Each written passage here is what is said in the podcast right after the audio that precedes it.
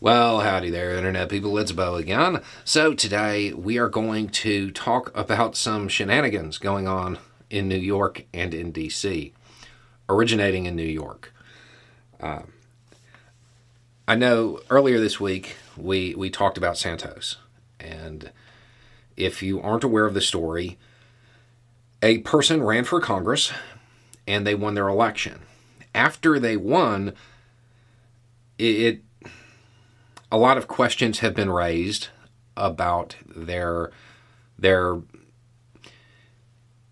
biographical data um, in pretty much every regard. Uh, it's it's just everywhere, from education to work experience to heritage to I mean everything is in question. There definitely seems to have been some embellishments along the way. Now there are a lot of people calling for him to step down, obviously. Um, and there have been statements saying that prosecutors are looking into it. The thing is, as far as the misrepresentations, I don't know that it's actually illegal.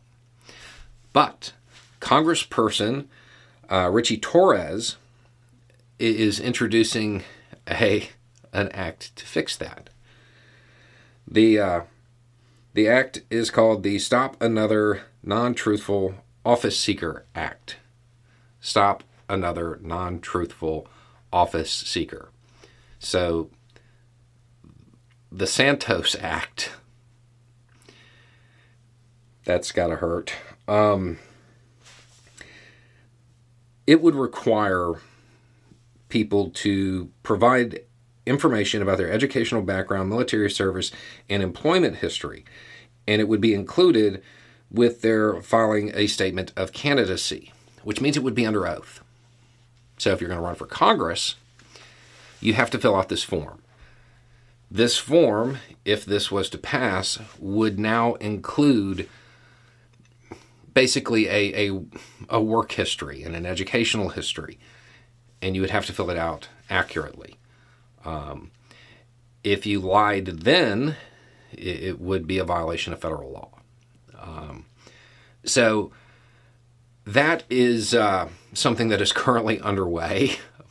I, I don't know whether or not it's going to pass, to be honest. Uh, it seems like something that should, but at the same time, you're limiting Congress people's ability to lie to the American public. So I don't know if they would vote in favor of that. But the proposal is being made. As far as what's going on with the Santos situation, um, I would imagine that the prosecutors might be looking into something other than just the misrepresentations about his work history and education and stuff like that. There's probably more to it we'll have to wait and see. My guess is that this may have something to do with campaign finance or something like that. So, anyway, it's just a thought. Y'all have a good day.